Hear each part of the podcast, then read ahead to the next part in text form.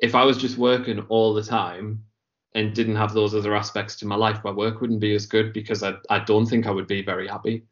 Um, so it's a bit cringe, but I guess the advice is do what makes you happy.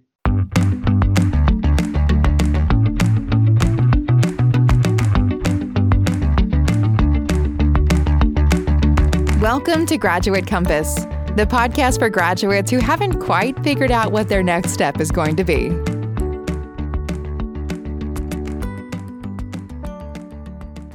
Dan Hall, we've had a number of people on the Graduate Compass podcast who've studied languages, or maybe studied one language, but you're the first person we've had on who has studied two uh, in their degree. Was it Spanish and Italian? It was. Italian.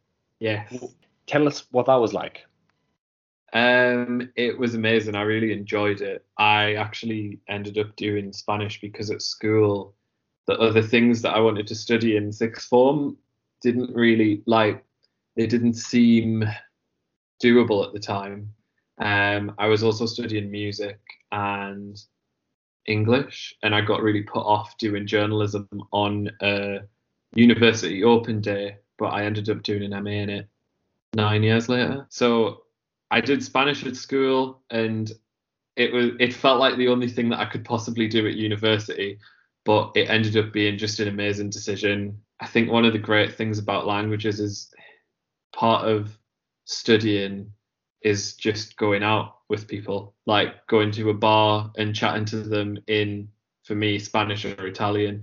You could get away with that being study, and also things like watching films um, so in listening to music, I don't think I did that much studying during my undergrad, but I still came out with the first because I, I, engaged a lot with like the Spanish community, especially in Manchester, um, and on my year abroad as well. And a great thing that at the time you could do was Erasmus. Um, so I got I got a grant to spend five months in the south of Spain and five months in Italy, and they were at the time they were like that was the best year of my life. I've since gone on to teach in Spain and South America, so they they sort of trumped it. But when I was 21, I just couldn't believe how how lucky I'd got to to have a year like that. So it was it's interesting um, because before even journalism was, was on your radar, the like there's obviously a love of language and we speak about it, you're very passionate about it. When when when your course came to an end, was there not a kind of long term desire to kind of go down that route as like a translator or a teacher or or I mean you, I know you said you did some teaching, but what was what was in your frame of mind when you were like leaving your course? I mean, my my initial thought when I was when I graduated from Manchester, I wasn't really sure what I wanted to do, as so many people aren't when they graduate and they're 21 or 22. I did apply to the British Council scheme, um, the assistantship scheme, but I didn't. I also wanted a bit of security, so I signed up for another year, stay in my house in Manchester and sort of live with my friends who I'd studied with. Um, and I got a job as an inter, uh, intern at the university. I'd worked a lot with international students, and I really wanted to go into like international, the international department at Manchester Met because I'd done loads of work with them. But I sort of panicked and picked a job. I basically took the first job that would have us, and that maybe wasn't the best decision when I look back on it now, but at the time it was more important to have that security and sort of just the income coming in because when when you don't have the loan anymore you're like oh no what do i do so that was the main thing. I think i did try and do a bit of translation on the side certainly but it's really hard to get into or i found it was. I did some voluntary work for a website which supported Erasmus students and supported um, and translated some of their web pages from Spanish into English, but that was unpaid and quite hard to live in Manchester unpaid. Um, so I didn't I didn't pursue that for long. I did go on to teach English later on though, because I think there's definitely a sort of you, you get told when you do languages, it's like you can go into anything, you can do whatever you want. And and I did apply to like loads of graduate schemes and stuff, but none of them quite hit the spot and I didn't really see how I would be using languages in them. Though I am back doing journalism, my eventual goal is to go to move back abroad and work from ideally Spain, but that was the reason that I came back. But since then, a few things have been thrown into that. I'm now in a relationship, which I wasn't before, and my partner only speaks English and is still studying. And also, obviously, there's COVID. So that's been a pretty big reason that I'm still in the UK. What I like about your story is that I think it's quite representative of what so many people go through the kind of realism of graduating. The, like you know, you know, you very upfront about the fact that yeah, you know, I needed money straight away after after university, and so many people go through that experience, and they just need any job they can get just to kind of pay the bills. And but there's there's another side of that as well because like as you as your career has been developing, as things been and your life has been panning out, I suppose you know things do happen as you said about the relationship that happens and a lot of people will relate to that. Um, but i think the thing that interests me the most is that is the fact that you know the you mentioned about the the, the fact that having a degree opens so many doors but it, it's it it what can be hard is deciding which one you want to go through and which you know t- taking that step forward. And i suppose when you were doing that job, the, the initial job after university, this is my, my long-winded um, monologue coming to a question. Did you have a, you know, I know you said you didn't, you, you didn't particularly like it, or it didn't wasn't the, perfect fit. Did that give you enough time to kind of reevaluate and kind of like start planning things, then to kind of have your head above water, or was it just a case of just seeing it as you went, um, kind of planning it as you went along? Yeah, um, I think just to follow on from the point I made before, before I answer that when I said about looking back as well, I don't know if this would be helpful to current graduates or people who are about to graduate. Sometimes you have a skill set that means that you can actually wait until you find a job that is maybe better suited to you. There is obviously that scary thing of not having the money, but if you can even wait a couple more weeks or a couple more months and just get something temporary, I think that is a really good way to go. Because, like I said, well, when I was doing the job that I did, there was a job in the international department which was the same, and that was what I wanted to do. But because that wasn't the first one offered to me, I didn't take it. Um, uh, but yeah, it did give me time to plan and time to work stuff out. So what I actually did as soon as I finished that job, um, it was an internship. So I was given initially a three month contract so it wasn't even long term. Um, I was given a three month contract, which then got extended for another three months and then another three months. And I'd worked as a student ambassador through my whole degree, so I had a lot of contacts throughout the uni. And then after that, someone else took me on for some temporary work. But I started in August and in the January of 2016, um, I found something called the TEC program with the British Council, which I don't think runs anymore. Um, but that is basically you go out to Thailand for the summer and you teach English. You live with a Thai family, um, and you just get to sort of integrate more into the, the culture of the country than you would if you were traveling. So I'd found that, and I was like, I'm going to do that, and I've got this next X amount of months to put myself in the best position to go there because that was I think the pay for that was something like 200 pounds a month. So it's like a it's a nominal amount really. Um, but I was just like, I'm going to save some money and then I can go away and work out what I want to do. And that, again, something else came up that uh, kind of made things a longer route. So I ended up coming back to Manchester and taking a job from someone I already knew in student accommodation for another six months. And that was the worst job I've ever had. And and was there any benefit for having a job that you didn't like? Did you, did you learn anything from it? Yeah, I think I sort of learned that the difference of like managing relationships in a workplace to managing them on a uni course or in a part-time like hospitality job or at school Um, and I definitely picked up a lot of skills. I learned a lot. Like I, I sort of have always known that like no matter what's going on around us, I'll get on with what I need to do until it's done. So I was quite pleased that I still managed to do that. But there's a lot of stuff now when I look back at that time, I'm like, mentally, I really wasn't okay. And I was dealing with things best I could. But like, if I was doing the same things now, I would approach them a different way. And when when that contract ended, or when, when your time there finished, mm-hmm. uh, where did you go from there? I went to Thailand. Oh, Sorry, do you a job? I, I think I misunderstood. So I thought you said that when you when you came back from Thailand, that's when you took the accommodation job. Was that before you went to Thailand? I did. So the work I did, I worked for the university's accommodation office, mm-hmm. and then I went to Thailand, and I come back and I got offered a job with as a receptionist in one of the accommodations that was privately run, but who I had met from working with them in that office. I totally, yes, right, okay, I'm with you now. My apologies. Oh, um, so when uh, when you're working in that job, the one that you you were on about the private accommodation, that's not really working out.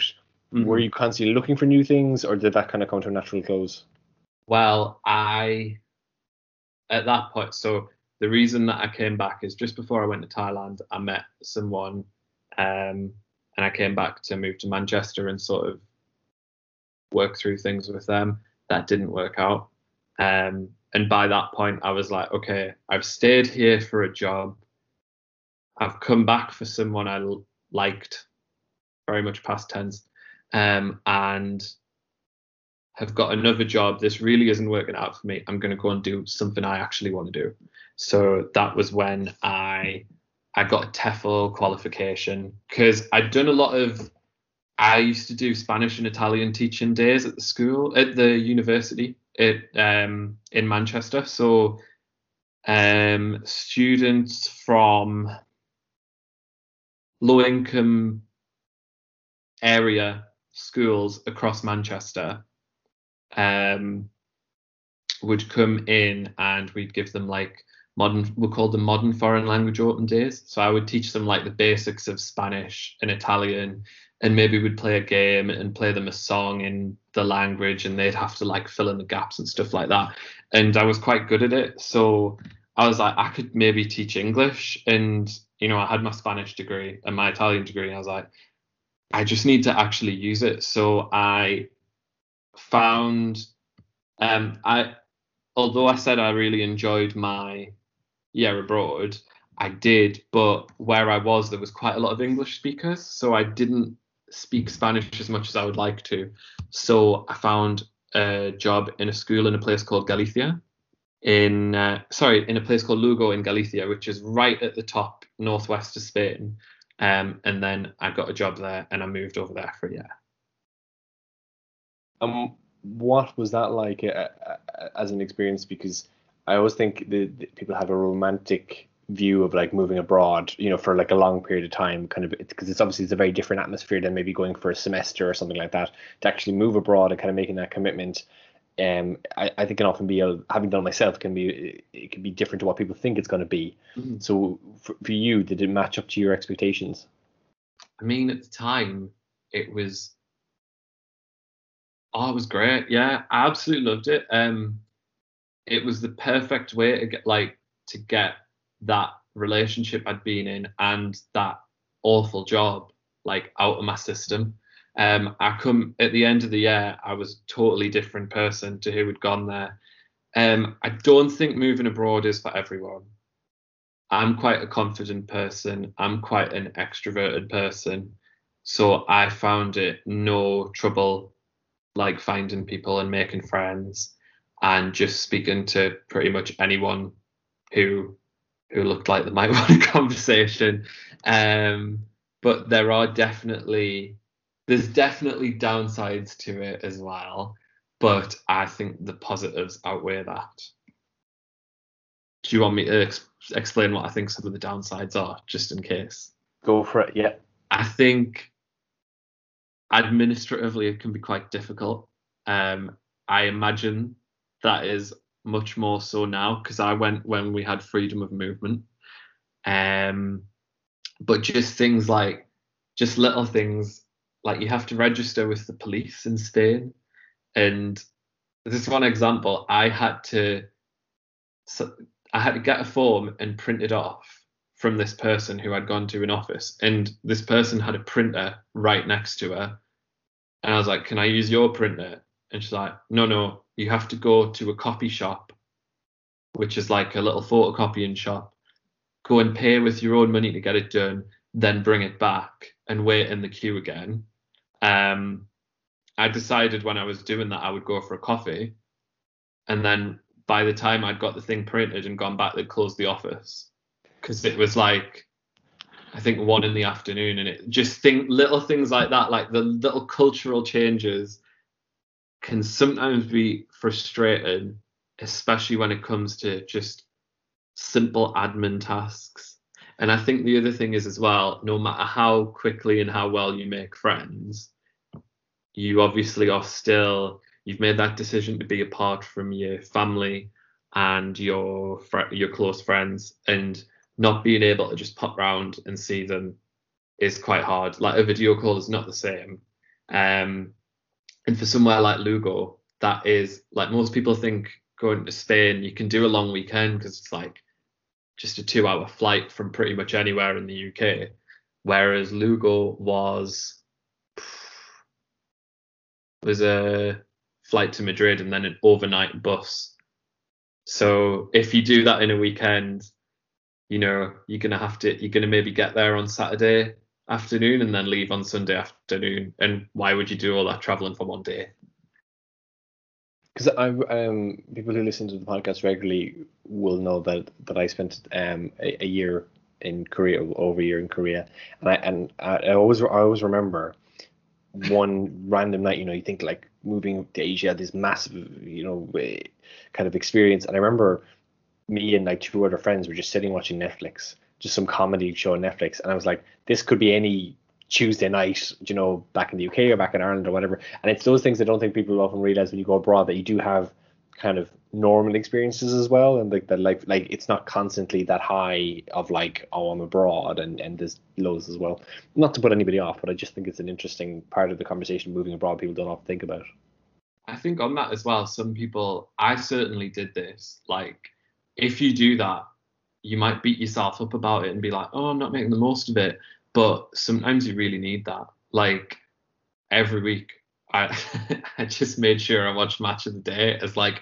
a bit of normality and something that I remembered from home. But sometimes when I watched it, I was like, I should be going out and talking to Spanish people, or I should be doing something to like better myself or like make the most of my experience. It's like, no, sometimes you can just like chill out, do something that you enjoy, and don't feel guilty about it. Which I think is beautiful advice for life, not just for uh, living abroad.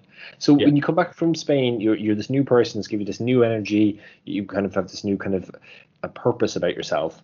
Mm. Where did that kind of uh, go in terms of your career development? Where did you put that new energy? Well, i have always wanted to go to South America, so I found a job there and I moved to Ecuador. Um, and that was experience wise and what I learned from it, that is one of the best decisions I've ever made. Work wise, it was an absolute shambles, and I left the job after two months. Um, and I had like my boss from Spain, we'd gotten really well, and he was like, "You should have stayed here. Um, you could have had another year; it would have been great." And I was like, "I could have, but I'm doing something I've always wanted to do, and I'm pleased about it." Um, and I think I think for my career, it did actually do a lot, but it did things that I didn't realize until I've been doing them later. So, well, that's where I started writing. When I when I quit the job, I was like, well, I want to stay here, so I need to make some money. I'd already started a travel blog, and it was just to keep in in touch with friends and family back home. But then um, I used it just to apply for some jobs. Um, and I ended up getting like freelance proofreading and freelance content writing work nothing well paid at all, but definitely enough. Like the cost of living in South America is a fraction of what it is in Europe. So I made more than enough to, you know, stay in. I'd stay in like nice hostels so that I could meet people, and I, I don't think I ever used a hostel kitchen for six months. I was always finding like places to eat. Um, sometimes that was a bit of a mistake because I ended up catching a parasite over there. But I did lose a lot of weight, so that was good. Um, I think I lost 15 kilos. I, I need to uh, jump in here and just say that there's not a recommended health um, uh, uh, practice, I suppose, to try and lose weight. That sounds terrifying. No, it's not. Um, what I would say is if you go to a market in Peru and you're served medium rare chicken, just don't eat it. Like the amount of times I must have eaten food that wasn't cooked through and just got on with it was pretty stupid. Good advice. Good advice. At least we, we, we know for the future. So, we, how long were you in how long were you in South America for in general? Um, I went there at the end of August 2018, and I was there until April 2019. And I flew home via Sydney to see my best friend who'd moved out there. So when you eventually kind of make your way back to the UK, obviously at this point journalism is really kind of high on your agenda. You're kind of moving a lot towards it. Had you made that decision that you were going to go back and do a master's on it, or was there a uh, kind of a turning point? I'd made my decision that I was going to go back and pursue journalism. I wasn't sure if a master's was the right idea. I wasn't sure that I was going to do it from the UK. I was looking at maybe going back to Spain and like working alongside teaching. Um, but I, the more I looked into it, I was like, I, I don't want to teach forever. Um, I like it as a means to get to travel and sort of get more in touch with the place. But I've never had any desire to teach in the UK, certainly. But I've I've kind of always wanted to write. Um, but I think it was being out there that gave me the confidence to do that. And like the reactions I got to my blog were really good. Um, and I I looked at I was like I've had quite a long time away because after it wasn't just the year in Spain and South America. Before that, I'd been in Manchester for I think it ended up being five or six years. It was I was I went there for uni when I was 18 and I left when I was 24, I think. Um, or maybe even yeah, no, I was 24. So it was a long time away from Newcastle, and I was like, I just want to stay close to home for a bit. Like I'm still really close to my friends here. Um, I'm still close to my family because I'm an only child, and I think um, leaving every year was like just making my mom's blood pressure go far too high. Um, so I looked at courses nearby, and that's how I ended up at Sunderland it's really interesting because one of the first things you said was that journalism was sort of an area of interest, but mm-hmm. for whatever reason you didn't feel like you had the confidence to go for it. You, you know, you didn't believe you could do it or whatever. So you, you take this, you know, you play to your strengths and you go in and do the, the Spanish and, and the Italian, and that opens up this door of of travel really that like you know it exposes you to to other cultures and, and kind of makes you very familiar with traveling and then the traveling gives you the confidence to yeah. go into journalism yeah. and it's such a fantastic kind of example of, of how things can and you know we lead you down different paths in a mm. way that maybe you didn't expect because the, the, the degree that you, you did, although you know I know you're not translating or, or teaching Spanish every day or whatever now, it just sounds like it just it it gave you what you needed and led you to where you needed to go. It did, and it's given me like the, the best sort of start in because I really want to do travel journalism long term. Um, and so my first piece that I had published was about Chernobyl, which I went to it'll be two summers ago now. Um, I had my first ever piece published in Lonely Planet, but I've made like so many contacts along the way that I've been able to go back to. So during my masters, I wrote a story about a hostel owner in Ecuador who has his own podcast, um, which I've also been on, um, and that was just, just something that started over there that then I wrote about when I got back. Um, I've been published. Where else have I written about? Um, I I've also sort of used what I know as a traveller and a tourist to write about the UK. So during lockdown, I had a piece published in the Independent on Kielder Water um, and going on walks around there. Um, and I don't know, as someone who lives near there, it's really interesting to look at it through the eyes of someone who is reasonably local, but also to see what is so exciting about it for people to come and visit. I mean, it, it sounds like you're, you're doing really well with your career, and it sounds like things have really kind of like come together. And I, am I'm, I'm really curious to know what advice you're going to offer anyone who's listening who is maybe not at that stage, who hasn't quite figured things out yet, regardless of whether they want to go down a journalism route or not. Um, I would say that I think the best thing that I see a lot of people doing is putting pressure on themselves to have everything worked out like when they graduate from their from their BA or their BSc, whatever they might be doing. Um, you really don't need to have it worked out by then. And I think it's it is important to push yourself and it is important to have some idea of what you want. But if that's not like feasible at the time, don't worry about it. Like you can come back to you can come back to things, take the time you need because sometimes as well you want a career but you need to consider the other aspects of your life as well. Like i've been offered jobs. I've been working freelance for the last year or so. I've been offered jobs that i've turned down because the work life balance hasn't been there. And for me at 28 that's something that's really important. Like i said i have I'm in a relationship. I have quite an active social life. My parents are getting on, so sometimes they need to be taking hospital appointments and stuff like that, and I want to be there to do that for them. Um, but I've got to a point where I can make that fit around my life. But you kind of need, or I need, those other aspects to make me work well. Like if I was just working all the time, and didn't have those other aspects to my life, my work wouldn't be as good because I, I don't think I would be very happy. Um, so it's a bit cringe, but I guess advice is doing what makes you happy. There. I don't think that's cringe at all. I think I think it shows that there's a like you've put a lot of work into kind of self-evaluating what you're interested in, who you are, what makes you tick, and, and kind of applying that to your career, which I, I kind of don't think enough people do really because it's it's um you need you need to have that self awareness I suppose is, is what I, what I'm getting at. But yeah no I, I absolutely totally agree.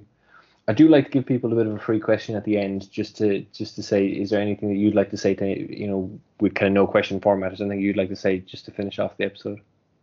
Um don't have to. no I'm trying to think of I, it's just sort of on the same point really as what I was saying I like be open minded, say yes to say yes to almost everything.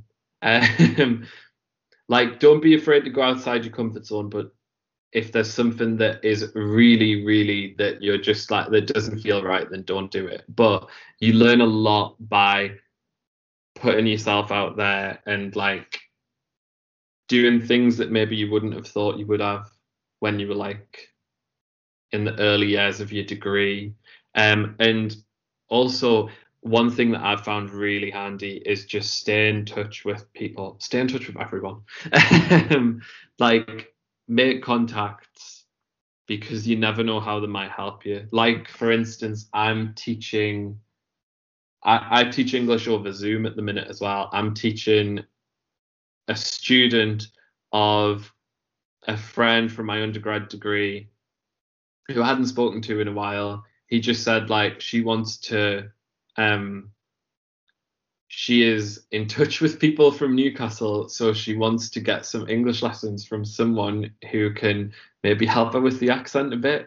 So I've got that job, and a lot of the stuff I've done as well. Like one of my lecturers from Sunderland has been amazing in terms of like developing my contacts. Um, and I think without having met him and establishing a relationship with him, I definitely wouldn't have got that story I mentioned before with Chernobyl. And there's other freelance commissions that I wouldn't have got without his like help. Not help as in I just mean like looking over my pitch and maybe suggesting a couple of changes and making a couple of edits before I send it off to the publication that's doing it. So absolutely stay in touch with people from uni, but also just people that you meet who you find interesting. Make sure you get your number or their Facebook because you might at some point like be able to get something from them, but you might also be able to give them something as well. And you'll just be quite I don't know, it's quite nice. I like I love it when someone that I haven't spoken to for ages pops up on my phone. They're like, "I've got a proposition for you," because I'm just like, "Oh, no, it sounds like really good advice. I have to admit as well, just I'm like, like, and I don't know whether I'm going to keep this bit in the in the podcast or not, but I was hoping when you said, um, you said, uh, uh, say yes to everything, and I wanted you to say, I was willing you to say it, except for uncooked chicken, and oh. I, I thought that would have been a beautiful ending to the podcast, but there we, we miss it, we miss it. Uh, but no, it's really good advice. Thank you so much for for for uh, for, for joining us today, and I think it's it's some some really really good advice. I really enjoyed it. So thank you for having me. You're more than welcome. And thank you to you for listening. Uh, it's very much appreciated. If you want to support the show, as always, you can do so by following us on Facebook, Twitter, or TikTok, or you can share an episode of the podcast with someone who you think might be interested in one of the stories, whether it's Dan's or some of the other fantastic people we've had in the show. It would be very much appreciated. In the meantime, thank you very much and goodbye. Thank you for listening to this episode of Graduate Compass. Remember, if there is a degree subject or specific industry you would like to be featured on any future episodes, then we would love to hear from you and know what you are trying to find out. Our email is info at graduatecompass.ie.